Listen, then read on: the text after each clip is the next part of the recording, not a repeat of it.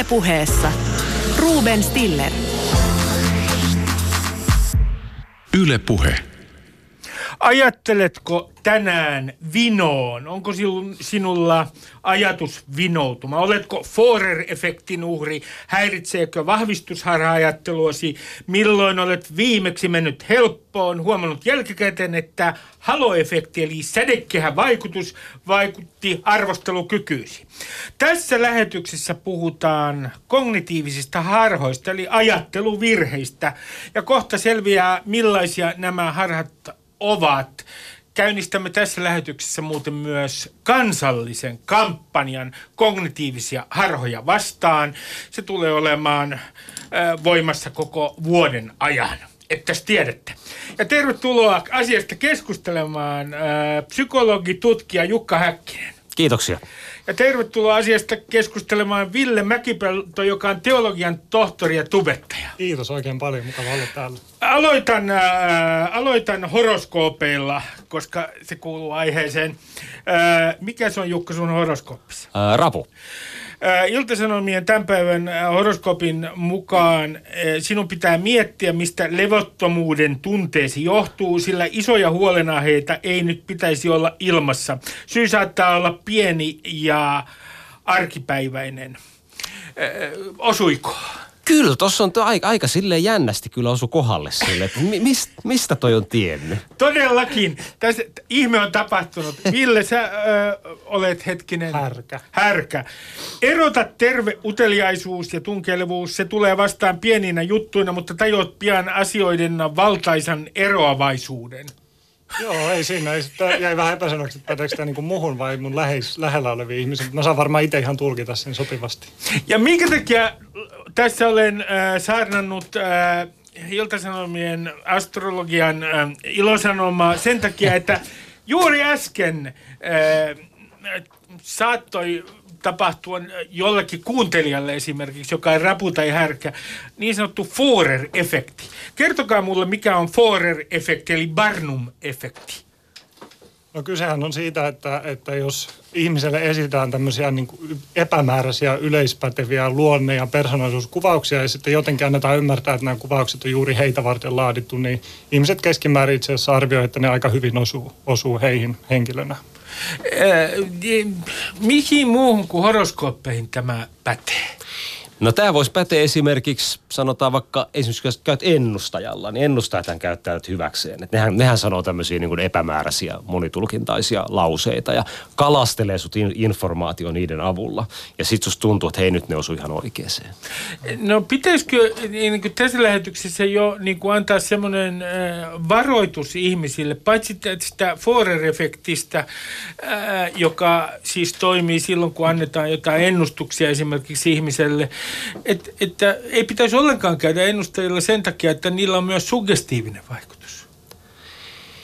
Niin, ainakin musta jos, jos on niin herkkä ihminen ja silleen, silleen niin mun mielestä niin kuin se, se saattaa olla niin vaarallista, saara, vaarallista tota, ja ylipäätään niin kuin, he voi niin kuin uskoa liikaa näitä ennustajia, että, että musta tässä piilee kyllä tämmöisiä vaaroja. Mutta sitten toisaalta ennustaminen viihteenä, se voi olla tämmöistä niin mentalismia, niin se ole kauhean haitallista. Et se vähän riippuu siitä, että kuinka paljon sit rahaa kiskotaan mun mielestä. Hmm.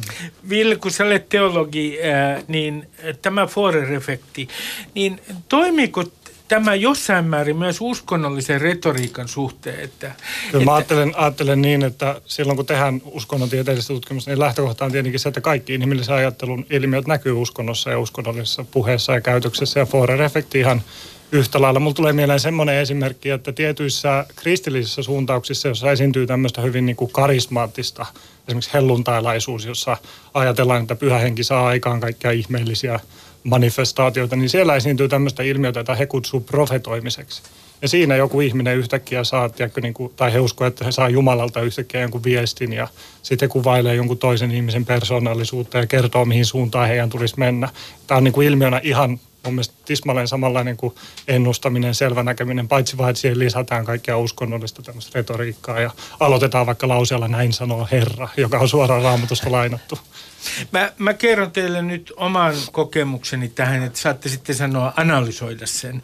Ää, nimittäin 80-luvun alussa olin Ruotsissa kesätöissä, niin kuin oli moni opiskelukavereistanikin, ja meillä oli niin sanottu spiritistinen istunto – Äh, tehän tiedätte, on sellainen lauta ja sitten lasi liikkuu siinä ja antaa vastauksia kysymyksiin. On hieman epämääräistä, kuka antaa nämä vastaukset, mutta äh, useat läsnäolijat olivat ainakin sitä mieltä, että siellä saattaa olla joku epämääräinen pahakin voima, joka antaa näitä vastauksia. No, esitetään kysymyksiä. Lähes kaikki läsnä olevat ovat sosiologian approbaturkurssin käyneitä, eivätkä siis usko tällaiseen hömpötykseen, mutta pidetään hauskaa. Kestää vähän aikaa, tämä alkaa antaa tämä lasi vastauksia tällä laudalla. Meillä on sormi kiinni ihan kevyesti lasissa ja se alkaa liikkua ja se antaa vastauksia ja jonkinlainen äh, pelko alkaa levitä tähän joukkoon, muun muassa minuun. Sain ennustuksen seuraavan vuoden aikana minulle syntyisi lapsi, mutta en koskaan menisi naimisiin, jolloin automaattisesti ajattelin, että minähän tulen kuolemaan. Minä olen tällainen optimistinen ajattelija. No, mikä oli tämä vaikutus? Vaikutus oli ensinnäkin minuun se, että todella uskoin näihin ennustuksiin. Siis toisaalta sanoin rationaalisesti, että tämä ei pidä paikkaansa, mutta käytännössä kuitenkin uskoin niihin. Ja sitten siellä tapahtui myös toinen koe. Kokeiltiin seuraavaa. Ihminen seisoo ää, ää, siinä ää, lattialla ja sitten häntä yritetään nostaa ää, ää, niin, että otetaan ää, jalkojen taippeista kiinni ja käsien alta kiinni. Neljä ihmistä yrittää nostaa häntä sormilla. Käyttää vaan sormea. Ei onnistu. Tämän jälkeen kaikki laittavat kädet pään päälle, tämän henkilön pään päälle tietyllä tavalla. Ja kas kummaa, ihminen nouseekin yhtäkkiä josta olimme aivan ihmeissämme ja joka tietysti todisti, että joku henki siellä täytyy olla läsnä. Ää, mitä te sanotte tästä tarinasta? Ää, ää, mitä se niin kuin, teidän mielestänne todistaa? Paitsi se tietysti todistaa sen, että sosiologian approbaattori ei ole takuu mistään, mutta... no mutta hei, ainakin toi, niin kuin toi, toi kun mennään tuolla niin laudalla ja sitten se, sit se niin kuin liikkuu se liikkuu se lasi siinä, niin sehän on, se on tosi hieno esimerkki tämmöistä ideomotorista liikkeistä, eli tämmöistä, niinku, tämmöistä niinku tiedostamattomista liikkeistä. Eli sitten tavallaan tavallaan niin kuin se porukka siinä, niin kuin, siinähän kaikki pitää käsiä siinä sen päällä, niin, niin tiedostamatta niin kuin liikuttaa sitä jonkin tiettyyn suuntaan. Välttämättä kukaan ei tietoisesti ohjaa sitten mihinkä suuntaan. Mutta mut sitten se niin kuin liikahtelee siinä kuitenkin, niin kuin menee jotain rataa pitkin. Ja se on tavallaan semmoinen kollektiivisen tiedostamattoman ohjaamana. Itse asiassa samoihin liikkeisiin, nyt mennään tähän, kun mä olen vanha skeptikko, niin tota, näihin niin skepsisasioihin. Ole hyvä. Niin, tota, niin samaanhan perustuu taikavarpu tietenkin. Eli taikavarpuhan perustuu myös ideomotorisiin liikkeisiin. Eli siihen, että sulla on se varpu siinä jännitettynä ja sitten sä meet jonnekin ja, ja tota, sitten sä niin kuin tiedostamatta pikkasen liikautat sun tota, käsiä ja sitten se varpu niin kuin nitkahtaa toiseen asentoon. Se on semmoinen vahvistin se varpu.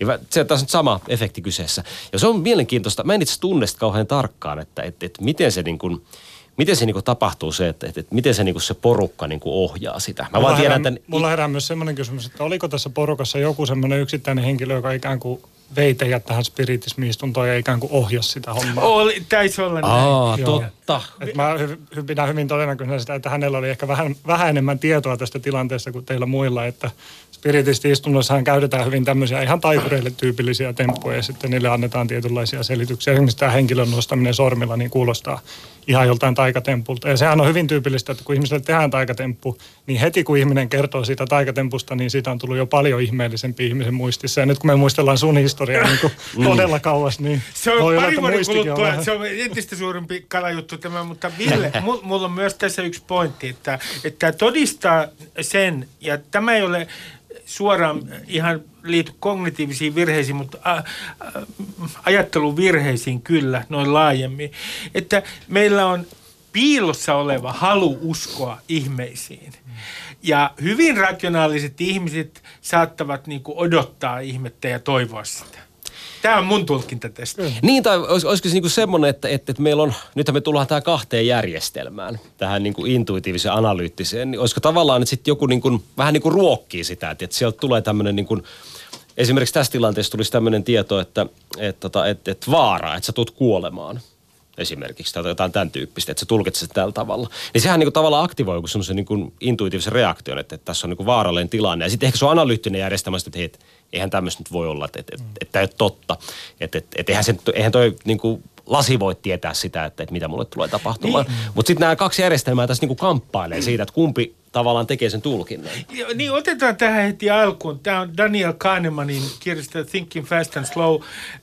Nämä kaksi järjestelmää on systeemi ykkönen. Jos olen ymmärtänyt oikein, tämä systeemi ykkönen on semmoinen, joka, jo, jonka kanssa minä itse olen enemmänkin tekemisissä. En ole niin paljon systeemi kakkosen kanssa omassa ajattelussani tekemisissä. Systeemi ykkönen tekee stereotypioita. Sillä on ja se on intuitiivinen. Se on varsin nopea. Se ajattelee vähän niin kuin selkärangallaan. Se pyr, pystyy yksinkertaisiin laskutoimituksiin. Esimerkiksi muistaakseni Kahnemanin esimerkki on se, että 2 plus 2, niin systeemi ykkönen voi äh, vielä selviytyä tällaisesta laskutehtävästä. Systeemi kakkonen on taas strategisen ajattelun systeemi ja sellainen, joka on tietoinen itsestään. Tämä ensimmäinen systeemi on enemmänkin tiedostamaton. Ja kakkonen on myös, jos olen ymmärtänyt oikein, äh, hidas. Se, sille on tyypillistä tietynlainen hitaus. Menikö oikein? Kyllä, näinhän se menee. Se kuulostaa ihan hyvältä joo. Ja nämä, nämä molemmat tämmöiset tiedon tavallaan käsittely, prosessointisysteemit vaikuttaa jokaisen mielessä ja usein ne vaikuttaa toisiinsa ja sillä lailla, että ei, ei ole sillä lailla, että jos sä oot hyvin kouluttautunut ihminen, joka on paljon opiskellut, niin sitten tämmöinen niin intuitiivinen ajattelu ei enää päde suhun, vaan kyllä se niin kuin arjessa näkyy joka ikisellä. Mm, tuo on tärkeä pointti, että sä et pääse eroon. Niinpä. Joo. Ö, otetaan tota, sen kunniaksi ö, toinen harha. Ja se on sellainen harha, ö, jonka kanssa aika moni on ollut tekemisissä ö, fanittaessaan muun muassa. Sen nimi on haloefekti. Haloefekti eli sädekkehän vaikutus. Kertokaa minulle esimerkki sädekkehän vaikutuksesta. No eikö se nyt hyvä esimerkki, jos se, että joku niin kuin, tota, niin urheilustara mainostaa jotain urheilujuomaa tai vaikka maitoa, niin sitten sit, sit se, niin se, se, sen hyvät ominaisuudet niin kuin vuotaa siihen maitoon. Että sit se, niin kuin, et, et sen, sen, se kehu vaikuttaa silleen niin kuin arvokkaalta. Eli mielikuvien yhdistäminen, assosioiminen on tässä pointti. Niin, eikö tässä olisi nyt yksi esimerkki? Se on, siihen? se on, se on oikein. Mun mielestä erinomainen esimerkki tästä ajasta on tämmöinen, tämähän on tämmöinen Tinder-vaikutus. Eli sädekesävaikutushan tarkoittaa sitä, että kun ihmiseen yhdistetään ensinnäkemältä joku positiivinen piirre, niin sitten siihen yhdistetään kauheasti lisää kaikkea positiivista. Niin tätähän ihmiset tekee, kun etsii seuraa Tinderissä. Ne näkee yhden kuvan ihmisestä ja se on viehättävä. Saman tien ne ajattelee nopeasti, että no tämän kanssa voisi olla mukava viittaa aikaa, tämä saattaa olla hyvä keskustelija, mm. tämän kanssa voisi olla mukava rakastella ja mitä kaikkea tuleekaan mieleen ja ne swipaa oikealle. Tämä tapahtuu tosi nopeasti tämä tämmöinen päätöksen Ja, t- ja tämähän on niin kuin monissa psykologisissa kokeissa niin kuin osoitettu, just, Kyllä. just tuo niin ulkonäön vaikutus siihen, Kyllä, että sitten sit, sit kaikki muut ominaisuudet niin kuin seuraa sieltä mukana. Me No- aika nopeasti oletetaan ihmistä asioita. Juuri No anteeksi, että otan tämä esiin ja äh, minä en uskaltaisi ottaa, mutta kun tuo tuottaja aina sanoo, että ole Ruben kerrankin rohkea. Ota esiin. Jorma aina sanoo, että rohkeutta vaan Ruben, niin, niin, niin, niin otetaan nyt esiin, että kun me puhumme tästä sädekkään vaikutuksesta ja kun näyttää olevan esimerkiksi niin, että meidän presidentti tällä hetkellä Sauli Niinistö, niin sanoo hän mitä tahansa, niin hän sanoo jotain tavattoman syvää, monta metriä syvää. Ja kun näyttää myös siltä, että hänellä on niin, kuin niin paljon, hän on kerrassaan erehtymätön joidenkin ihmisten mielestä, niin onko tässä kysymys sädekkään vaikutuksesta? Niin, rohkea uskaltaa Hyvä kysyä, kysymys. mutta uskaltaako rohkeat vastata? Niin, hyvä kysymys, hyvä kysymys. Mä ajattelin, että kyllä siinä voi olla joillakin ihmisillä jonkun verran sädekehän vaikutusta, mutta ei se nyt varmaan täysin tätä ilmiötä selitä. Ei, mm. se ei selitä sitä varmaankaan tyhjentävästi. Sen sijaan, äh, sanon nyt tähän, teidän ei tarvitse ottaa kantaa, jos ette halua. Toinen esimerkki on minun mielestäni aivan selvää sädekkään vaikutuksesta. Jos ihminen on purjehtunut yksin maailman ympäri, niin kuin eräs Jallis-niminen henkilö on, niin hän... Äh, äh, purjehdittuaan maailman ympäri on myös asiantuntija äh, sen suhteen, että mikä on Suomen tulevaisuudelle hyväksi. Niin tämä on mun mielestä kyllä sädekkehä vaikutusta. Se on siis se, että äh, jos ihmisellä on yksi hyvä ominaisuus julkisuudessa, niin sitten hänellä on monta muutakin hyvää ominaisuutta. Sitä on sädekkehä vaikutus. Äh, yksi sellainen, joka tässä suhteessa on erittäin olennainen näiden ajatteluvirheiden suhteen ja joka on ehkä keskeisin, on vahvistusharha. Kertokaa minulle esi- mehevä esimerkki vahvistusharhasta. Siis vahvistusarha on mun ihan ehdoton suosikki. Tää- tää- tää- tää jotenkin-. Tästä löytyy niin paljon kamaa. Se on. Ole, ole tästä, näin, hyvä. tästä näin. Niin tota, okei, mä otan tota, yhden, esimerkin, yhden esimerkin siitä. Tämä on itse asiassa nyt ma- mainos, mainostan kirjaani. Tämä on mun kirjasta Outojen kokemusten psykologia. Niin tota, Tämmöinen esimerkki, mikä mulle sattui tuolla joku aika sitten, kun mä kävelin, kävelin tuossa kaupungilla. Ää, mun työpaikka on aika pitkään ollut tuolla Kruunuhassa. Ja tota, sit mä aina kävelen sulle samaa reittiä sinne Krunikkaan ja, ja tota, hyppään ja menen sinne. Ja, ja yhtenä aamuna sitten mä olin taas niinku kävelemässä sinne ja, ja tota, ää, mietin siinä sitten Arno Kotron kolumnia. Et, tota, et Arno oli kirjoittanut tosi hyvin, niin kuin, että, että mietit, että kyllä kiteytti ja osui tosi hyvin tähän, tähän niin kuin maaliin tässä näin. Ja, ja tota, noin puolen sekunnin päästä niin Arno käveli mua vastaan siinä. Ja tästä tuli hirveän voimakas kokemus mulle siitä, että, että, tota, että näillä kahdella asialla on yhteys. Eli, eli tavallaan se, että, että, että, että mä olin ajatellut sitä, että Arno ilmestyi, niin mä linkkasin ne välittömästi. Mun intuitiivinen järjestelmä, se automaattinen järjestelmä, niin sieltä niin kuin, niin kuin löi silleen kovaa, että, että nyt sä ennustit tämän. Ja tota, no sit mä oon tietysti tämmönen tieteellisen koulutuksen saanut skeptikko ja sitten sit niinku hetken kuluttua mä rupesin niinku, ehkä noin sekunnin kuluttua, että no niin, no niin, tämähän nyt oli taas tämä. Tämä oli illusorinen korrelaatio, joka on musta niinku hyvä esimerkki tästä niinku vahvistusarhasta. Ja nyt voidaan niinku miettiä, että, että mikä tässä on niinku se pointti, että, että miksi mulle tuli, mi, miksi tämä on niinku illuusio, että saatamme se ennustaakin. Niin voidaan ruveta miettimään, että mitkä on niinku niitä todennäköisyyksiä. Mulla on tässä tämmöinen taulukko, mistä mä luen niin voi ruveta miettimään sitä, että, että mitkä on eri tapahtumien todennäköisyyksiä, kuin usein niitä tapahtuu. Ja nyt se, että mä oon lukenut jonkun Arnon tekstin, ja sitten mä törmään Arnoon, niin se on tapahtunut yhden kerran. Eli se on nyt se mun evidenssi nyt siitä, että, että, että tämä ilmiö on olemassa, että mä pystyn ennustamaan asioita. No tota, Mä oon itse törmännyt Arnoa aikaisemminkin Kronikassa, eli noin kuusi kertaa mun elämäni aikana mä oon törmännyt siellä. Ja tota, millään näistä kerroista mä en ole lukenut Arnon tekstiä. Eli nyt on kuusi tapausta semmoista, että, että mä en ole lukenut Arnon tekstin, mä oon silti törmännyt siihen. Mutta eihän ne ole tärkeitä. Niillä ei ole mitään merkitystä. No sitten voidaan miettiä sitä, että, että mä oon lukenut Arnon tekstin. Mä oon lukenut ehkä 50 kertaa Arnon tekstin suunnilleen. Hän on kirjoittanut monessa paikassa. Ja mä en ole kertaakaan törmännyt Arnoon. Tämäkään ei ole tärkeää, tämä 50. Mutta kaikkein olennaisinta on sitten se, että tota, kuinka usein on tapahtunut se, että mä en ole lukenut Arnon tekstiä, enkä ole törmännyt Arnoon. Niin mä arvioin silleen, kun mä oon ollut aika paljon kronikas töissä, niin se on tapahtunut noin 12 000 kertaa. Eli, eli mulla on ihan järisyttävä vasta-evidenssi nyt sille, että, että, että näillä asioilla on yhteyttä. 12 000 kertaa se on tapahtunut, ei, ei näillä asioilla ole mitään yhteyttä. Mutta siitä huolimatta toi yksi nousee sieltä esille. Sen takia, että mä kiinnitän näihin positiivisiin yhteyksiin huomiota. Eli, eli tämä on ehkä niinku yksi esimerkki siitä, että et, et, et, et tästä niinku nelikentästä. Erittäin hyvä esimerkki. Mutta täytyy kysyä selventääkseni asiaa. Onko vahvistusharha siis, my, kun minä esimerkiksi, otan esimerkin, ää, ää, tästä taannoin etsin... Ää, materiaalia Facebookista palestinalaisesta ja Israelin välisestä konfliktista, niin etsin sieltä ainoastaan materiaalia, joka vahvistaa minun ennakkokäsityksiäni, koska olen mielelläni itseni kanssa samaa mieltä. Mm. Eh, niin, niin onko tässä kysymys vahvistusharrasta? Mun mielestä on niin kuin oikeastaan määritelmä melkein vahvistusharrasta. toi on, toi on myös semmoinen se, mitä vastaan pitää tutkijana taistella päivittäin, kun tekee tutkimusta ja sä teet vaikka jotain kirjallisuuskatsausta. Sä yrität selvittää sun tietyn argumentin näkökulmasta, että mitä jostain asiasta tiedetään. Sitten sä rupeat käymään läpi artikkeleita, mitä aiheesta on kirjoitettu.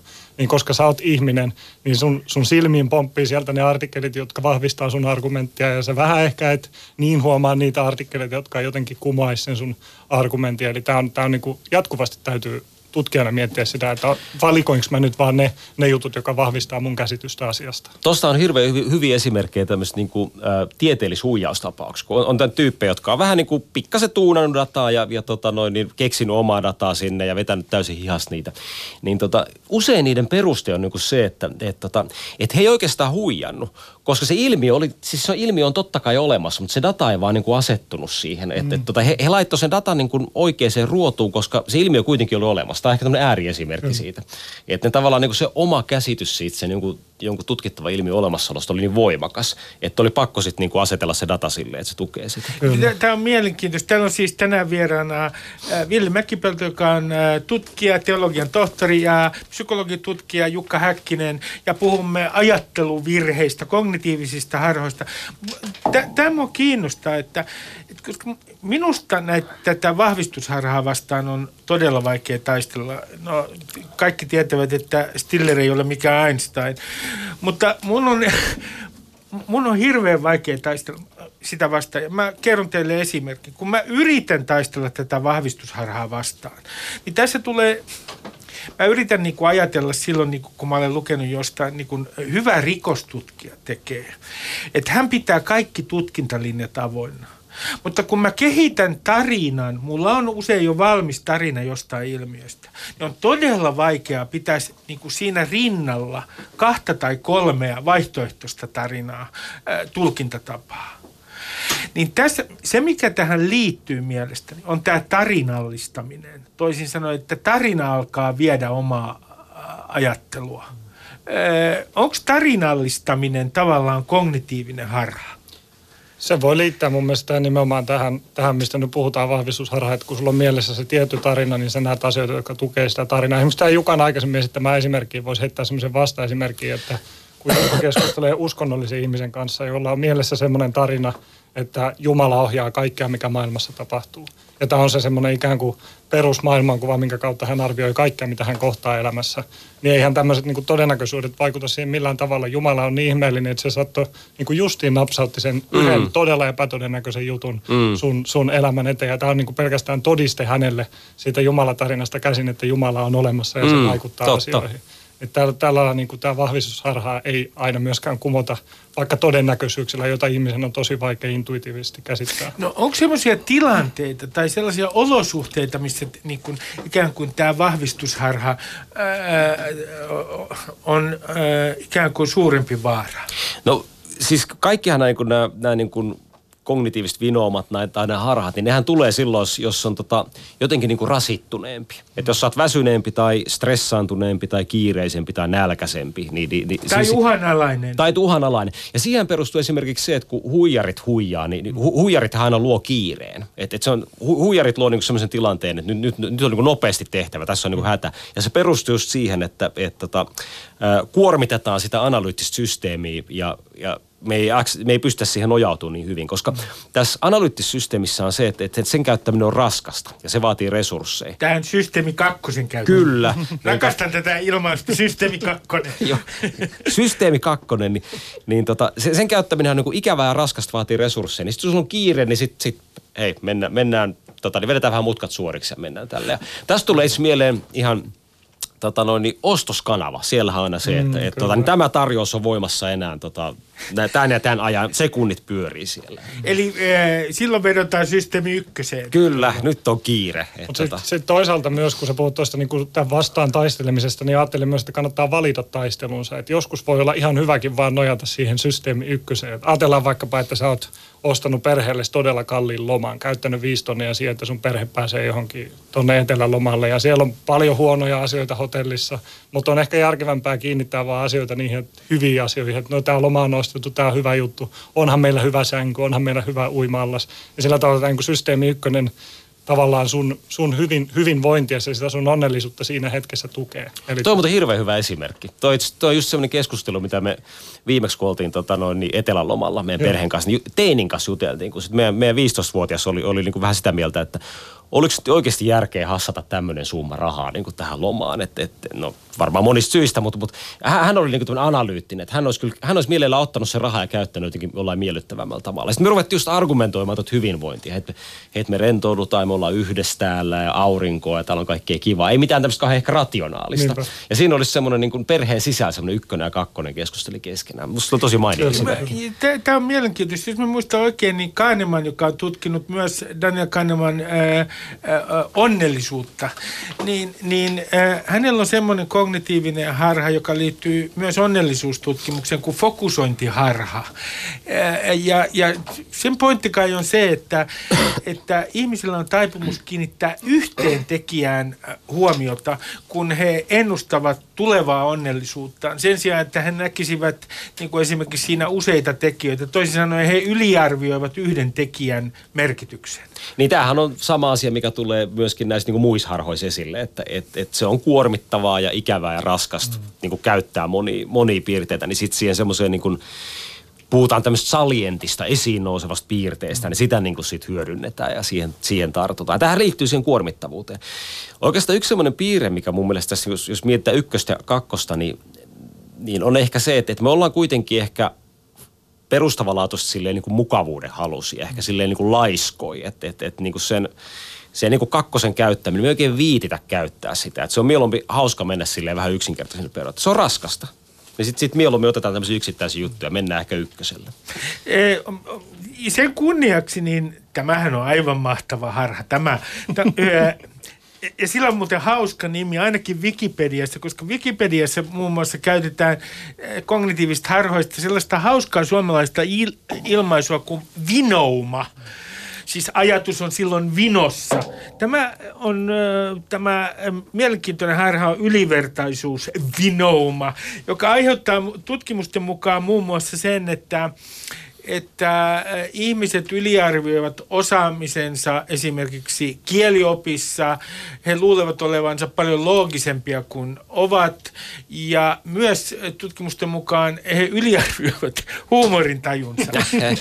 ja, niin, niin sanokaapa mulle tämmöinen asia, että, että jos meillä on tällainen esimerkiksi ylivertaisuusharha ja me luulemme itsestämme liikaa, niin sillä on täytynyt olla evoluutiossa sentään jotain positiivisia ää, ää, vaikutuksia. No eikö ajatella, että se on niin sellainen pääsisäinen pikku mielenterveyshoitaja, joka boostaa? Se on sun, sun personal trainer. Että, tota, että, että, jos sä oot vähän sille liian positiivisella tuulella, niin, niin, tota, niin sä et masennu. Mm. Että, että sulla on sellainen positiivinen outlook. Että, eikö se ole vähän tämmöinen niin taka-ajatus? Eikö se tutkimustuloksia, että, että masentuneet ihmiset niin näkee maailman realistisemmin. On, ne, ne arvioi todennäkö, todennäköisyyksiä paremmin ja ne näkee niin kuin maailma oikeasti sellaisena mm. kuin se on. Että me muut ollaan vähän tälleen tämmöisessä syntymähumalassa ehkä. Kyllä, kyllä.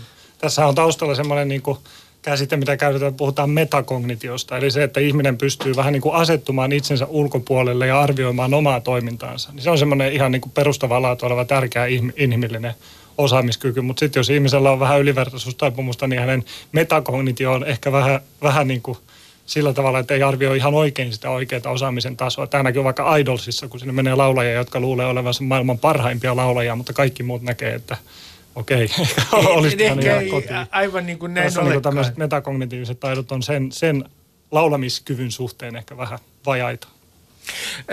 Sitten otetaan vaikka tuolta, tämä on mun mielestä kummallinen kognitiivinen harha, mutta otetaan se esiin. On olemassa semmoinen kuin IKEA-efekti. Se tarkoittaa sitä, että kuluttaja dikkaa enemmän tuotteista, joiden kokoamiseen hän on itse osallistunut. Uskokaa, tämä, tällainen on, tällainen on olemassa. On, ja väite on tähän liittyy vielä toinen väite, että tämä IKEA-efekti vaikuttaisi myös siihen, minkä takia organisaatioissa sisältä tullut idea hyväksytään helpommin kuin ulkoa tullut idea, koska niin kuin ollaan itse osallistuttu sen tekemiseen. Onko, onko tämä mitenkään tuttu? Mä en ymmärrä tätä, koska mun mielestä on aivan helvettiä koota Ikea huonekaluja. Et siitä ei seuraa mitään positiivista Ei. Tämähän on semmoinen, joka niinku intuitiivisesti kuulostaa siltä, että kyllähän näin voi olla. Mutta sitten on hyvä muistaa, kun näitä vinomia ruvetaan listailemaan, niin sitten on sellaisia harhoja, joilla on enemmän tutkimusnäyttöä ja sellaisia harhoja, joilla on ehkä vähän vähemmän tutkimusnäyttöä.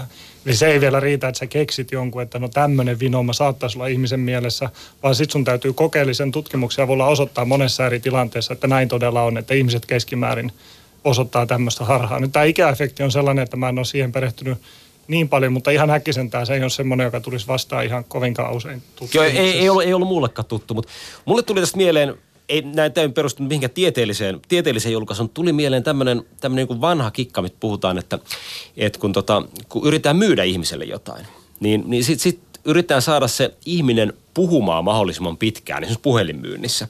Koska sitten se on investoinut aikaa sun kanssa. Ja sitten mitä enemmän se on investoinut aikaa sun kanssa puhumiseen, niin sitä todennäköisemmin se, se tota, tekisi sen kaupan. Tai sitten. Tai sitten nämä vanhat, tota, noin, noin, noin, kun oli valituit paloit, tuli näitä kirjeitä. Mä en tiedä, muistatteko te valittujen paljon? Ei nyt varmaan enää tule. Missä mis, hirveät semmoisia niin kuin, niin kuin paketteja, mitkä pitää koota ja liimaa tarra sinne ja tänne. Niin mun mielestä siinä on niin kuin sama idea, että se, kun se ihminen investoi aikaa sen, sen niin kuin, ää, myyntikirjeen kanssa puuhailuun, niin sitä suuremmalla todennäköisyydellä niin kuin tekee, tekee niin kuin sen kaupan. Mm. Mutta mä en nyt tiedä, mihin tämä niin kuin perustuu. En voi Ei. siitä tieteellistä tutkimusta. Nyt tulee mieleen vielä taas, nyt ruvetaan tätä kokemuspohjaista juttua. Oh, kyllä, kyllä. Kun on, mä, mä oon myös aineenopettaja koulutukselta niin olen opettanut myös, niin sellainen tekniikka on ihan hyvä, kun aloittaa uutta kurssia ja opettaa, niin on hyvä siihen alkuun kysyä opiskelijoilta tai oppilailta, että miten te tykkäätte oppia. Ja sitten nämä oppilaat saa listata, että ryhmätyötä, opeopettaja ja niin edelleen. Ja sitten näille oppilaille tulee heti kurssialusta sellainen kokemus, että he on osallistunut tämän kurssin rakentamiseen. Mm. Ja he saa vaikuttaa siihen, miten tämä kurssi etenee. Ja mun nähdäkseni tämä edistää niiden oppimista myös, koska niillä on sellainen olo, että he on niin kuin rakentamassa tätä hommaa yhdessä. Aivan, ne on niin kuin investoinut. Niin, Joo. niin, että ehkä tässä on jonkunlaista niin kuin ikäefektiä sitten. Mä olen, niin. mä olen itse asiassa itse kehittänyt nyt, ja, ja mä myönnän, että mulla ei ole vielä empiiristä tutkimusta tästä, mutta tämmöisen yhden kognitiivisen harhan, joka näkyy organisaatioelämässä. Ja sen, sen nimi on, ja nimenomaan organi, organisaatioiden organisaatio-uudistuksessa. Sen, äh, tämän harhan nimi on, ja nyt bisnesväki, kaikki äh, Sarasvuon oppilapset, nyt korvat tarkkoina, nyt tulee jotain syvällistä. Tämän äh, kognitiivisen harhan nimi on äh, Tehdään jotain harha. Mä selitän sen teille. Toimitusjohtajan pitää organisaatioissa tehdä jotain ensimmäisen sadan päivän aikana. Sen jälkeen paikalle tulee, koska hänen on tehtävä jotain ensimmäisen sadan päivän aikana, tulee konsultit, jotka sanovat, että tehdään jotain. Sitten tehdään jotain, tehdään organisaatiouudistus, jonka mielekkyys on usein hyvin kyseenalainen. Mutta jälkikäteisrationalisoinnille jälkikäteisrationalisoinnilla osoitetaan, että se oli valtavan dynaaminen ja kaikki, jotka ovat vastustaneet sitä, ovat muutosvastarintaisia. Toisin sanoen, niin kuin tämän kognitiivisen harhan ideana on se, että luullaan, että todellisuus on jotenkin hallussa, kun tehdään jotain, ilman että siitä on mitään selvää näyttöä.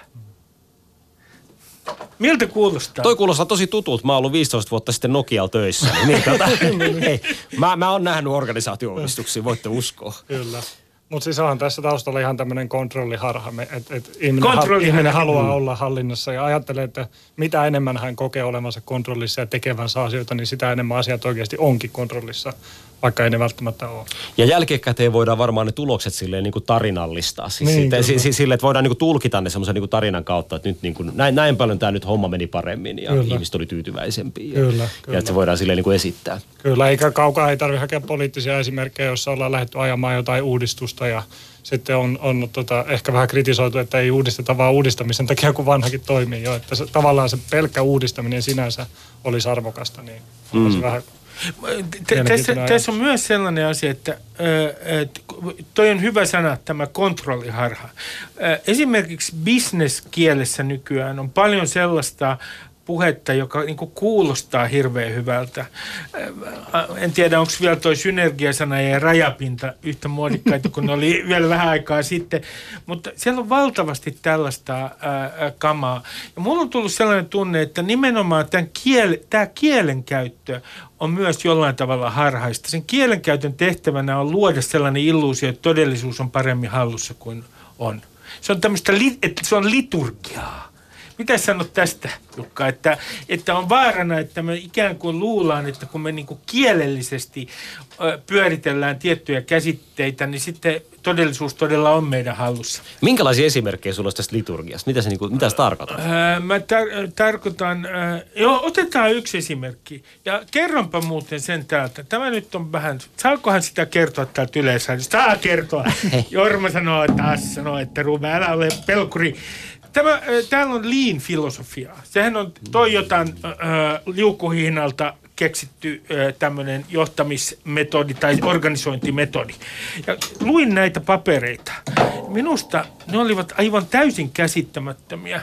Siis hyvin yksinkertaisia asioita, joita duunari nyt tajuaa hetkessä, niin sanotaan varsin monimutkaisesti ja luodaan kaiken maailman kokouksia ja sitten niin kuin ikään kuin hallinnoidaan jotain työprosessia. En kiistä sitä, etteikö siinä olisi ihan hyviä ajatuksia. Nyt mennään kaikki täältä tippuu heti, kun tästä asiasta puhuu, niin pöydältä.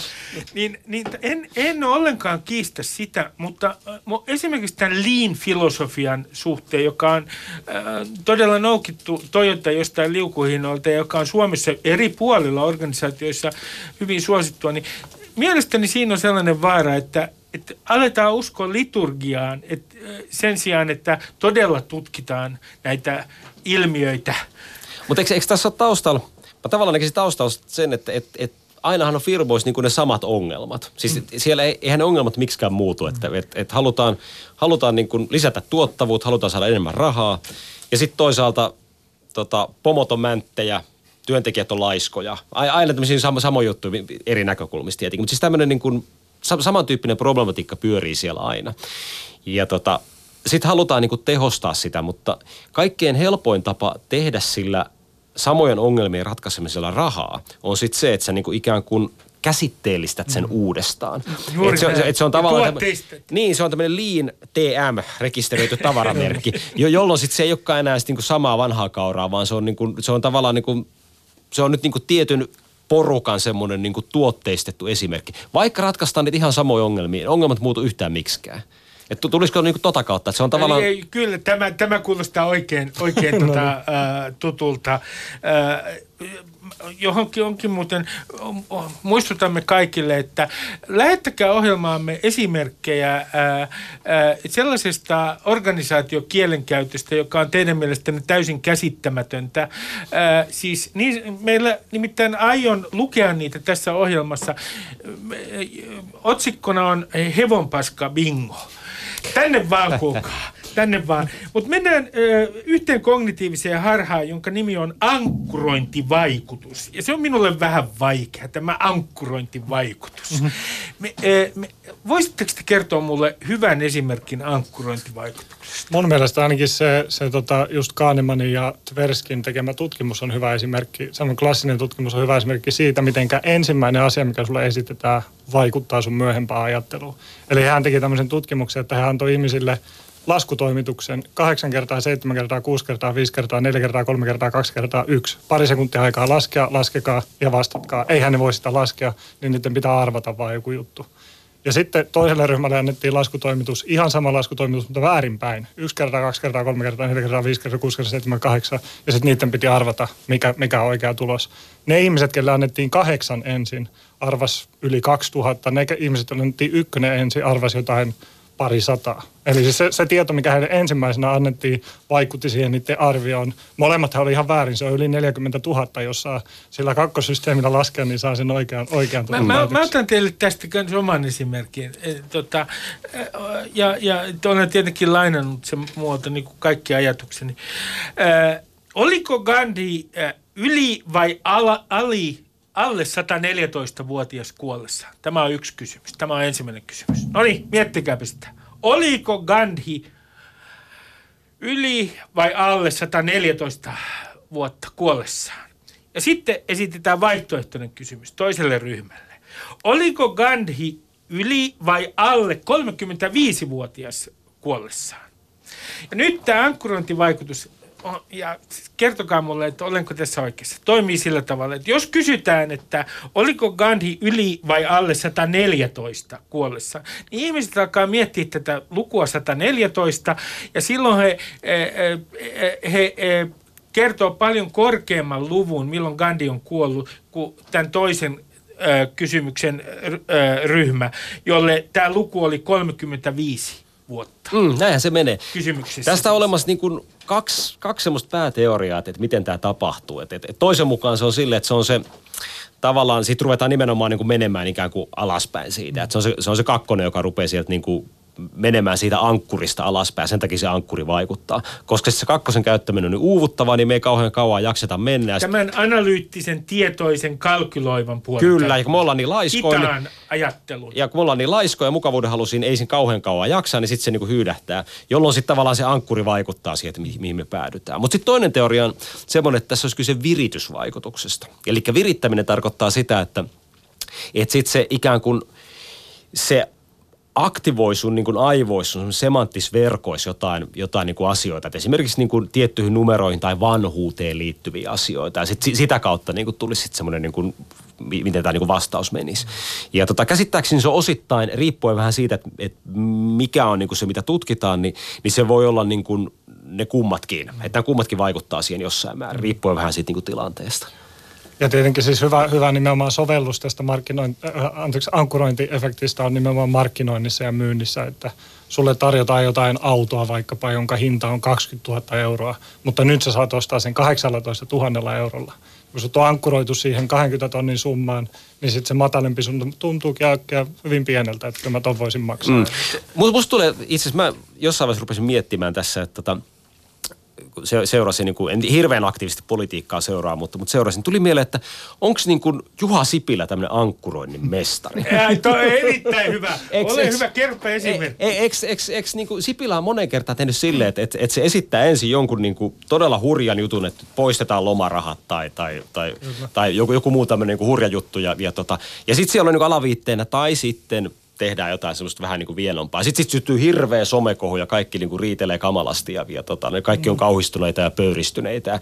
Sitten sit Sipilä onkin silleen, että no okei, mä luovun tästä mun ensimmäisestä vaatimuksesta. Mutta tämä toinen on sitten ihan ok. Sitten kaikki on hirveän tyytyväisiä, kun ne saa sen, niin kuin, niin kuin sen kakkosvaatimuksen, joka ehkä olikin se, mitä hän, mihin alun perin pyrki. No, Tämä on erittäin hyvä, että tuon esimerkin. Nimittäin otan tältä päivältä, kun avasin lehden yhden esimerkin teille. Valtiovarainministeriö on nyt sanonut, että kaksi miljardia pitäisi taas säästää seuraavalla vaalikaudella, näin muista lukeneeni.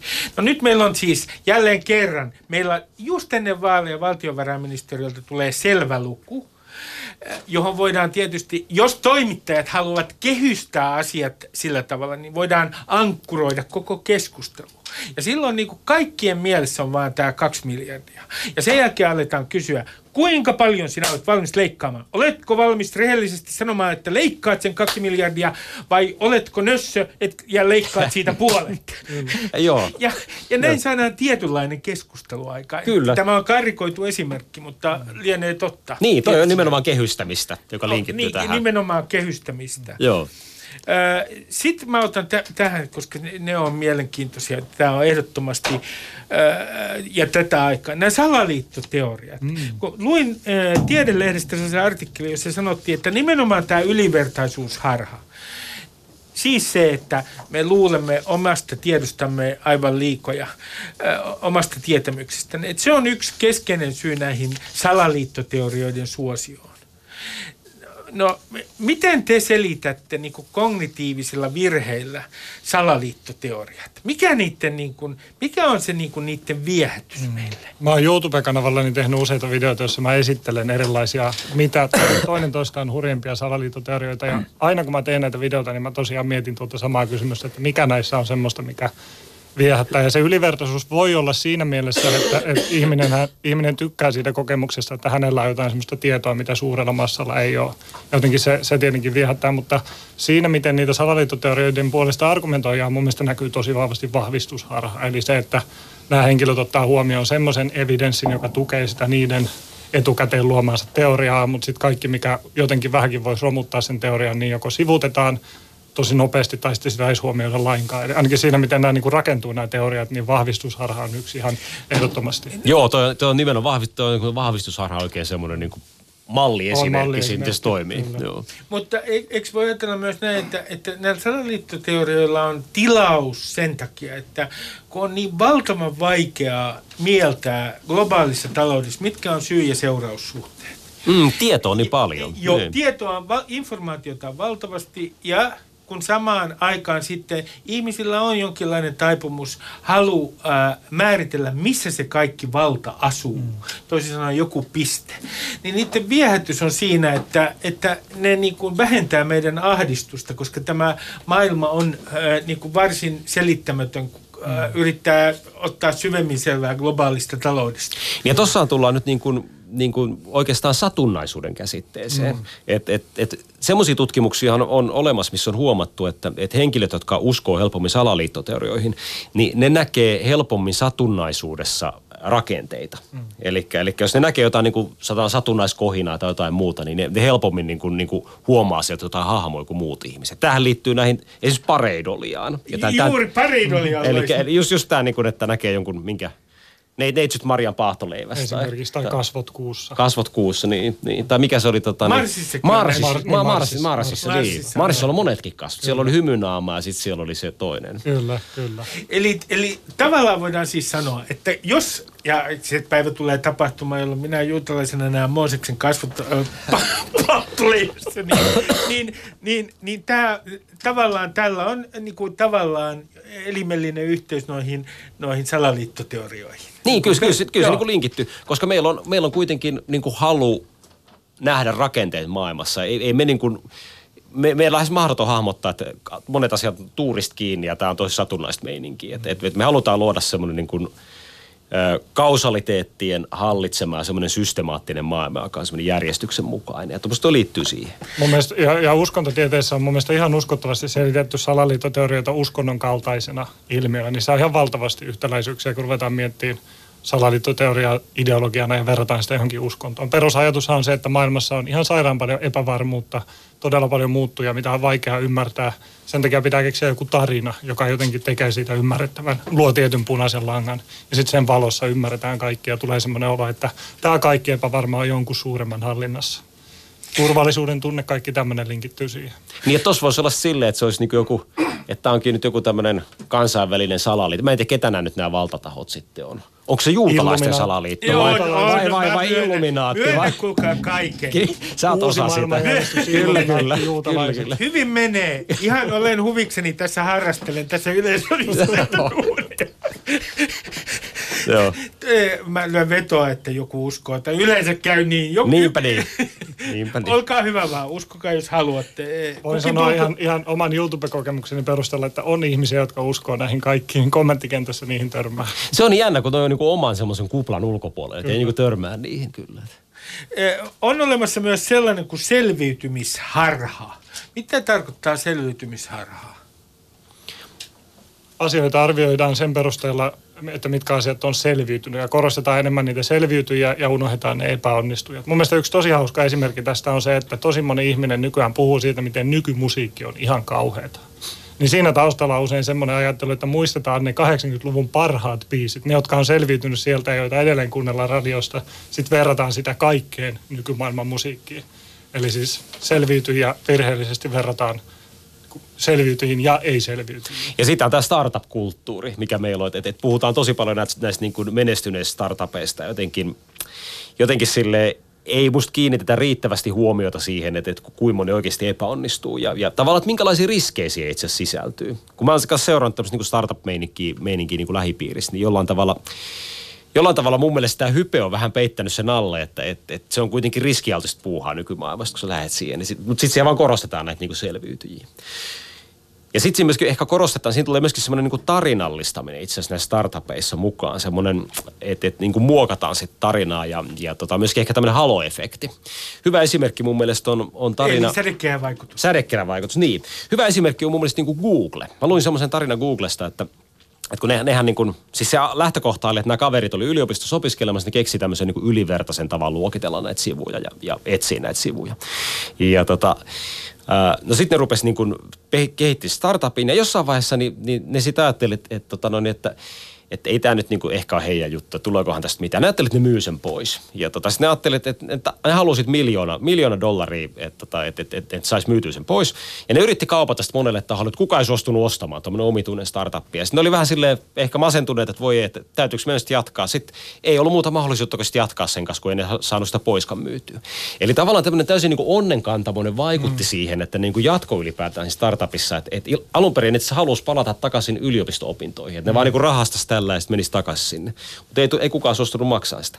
Tämä on niin hyvä esimerkki, että, että, että tämmöinen startupin kulku, niin se ei välttämättä ole semmoinen niin kuin, niin kuin selkeä menestystarina, joka menee aina saman, saman ketjun mukaan, vaan siinä on tämmöistä tuuria mukana. Mm. Mutta tämä on hyvä, tämä on esimerkki, se on hyvä esimerkki tota, selviytymisharrasta, koska siinä on media mukana. Ja mediahan mm. nimenomaan korostanut esimerkiksi, kun Slash-festivaali tapahtuu, jonkinlainen tilaus ikään kuin media, medialla niin kuin kertoo nimenomaan menestyistä ja niin kuin, ää, ää, viedä Suomen salojen ja järvien laitamille äh, ilosanomaa siitä, kuinka jokaisesta teistä voi tulla startup-miljonääri. Joo, kyllä. Mutta tämä näkyy siis ihan tosi monessa muussakin, kun myös Suomi on täynnä tuhansia ihmisiä, jotka haluaa olla menestyneitä muusikoita.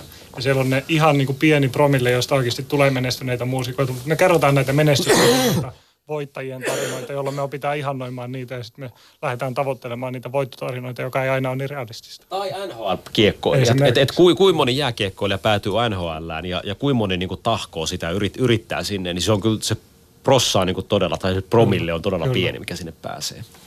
No, jos otetaan tämmöinen suuri yhteiskunnallinen kysymys, niin hallitaanko, jos otetaan esimerkkejä siitä, että miten meitä niin kuin hallitaan näillä kognitiivisilla harhoilla.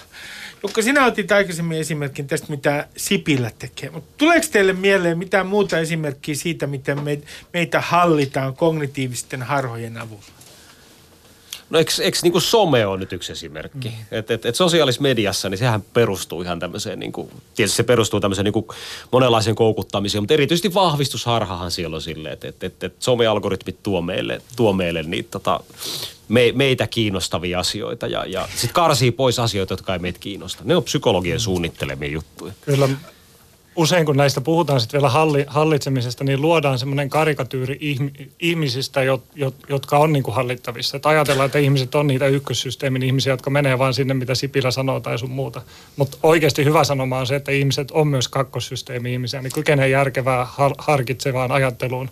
Ja, ja ihmiset ei itse asiassa olekaan niin ha- hallittavissa ja vietävissä, jos ne vaan jaksaa pysähtyä hetkeksi ja miettiä asiaa kahden kerran ja vähän kyseenalaistaa juttuja. Niin toi pysähtyminen on se tärkeä asia, että et, et sä tavallaan jollain tavalla, että sulla on aikaa ja sä et ole liian väsynyt ja silleen, jo, jollain tavalla, että et, et sä ehdit tekemään sen. Mutta mut nyt kun on niin muodikasta, on todella muodikasta haukkua Facebookia. Sano, että niin sen algoritmi, sähän on ihan oikeassa Jukka tietysti, että, että Facebook käyttää eh, hyväksi muun muassa äh, vahvistusharhaa, se käyttää hyväksi myös meidän dopamiinijärjestelmää, koska kun painaa tykkäysnappulaa, niin se vaikuttaa meidän dopamiini, eli mielihyvä järjestelmä, olenko oikeassa? Joo, näin? se menee. Niin, niin, mutta, mutta siis vastuuhan on meillä.